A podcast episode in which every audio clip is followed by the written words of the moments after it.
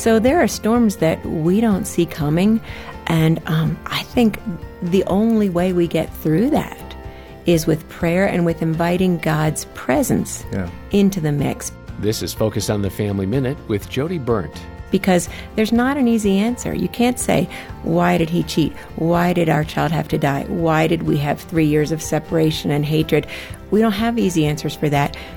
But when we have, um, over and over again, as I interviewed people, the thing that got them through those storms, those rocky times, was the comfort of God's presence. Hmm. And you know, we see that again and again in scripture. Joseph getting thrown into the cistern and then tossed into prison. And over and over again, you read in his story, the guy who had the worst betrayals, and God was with him.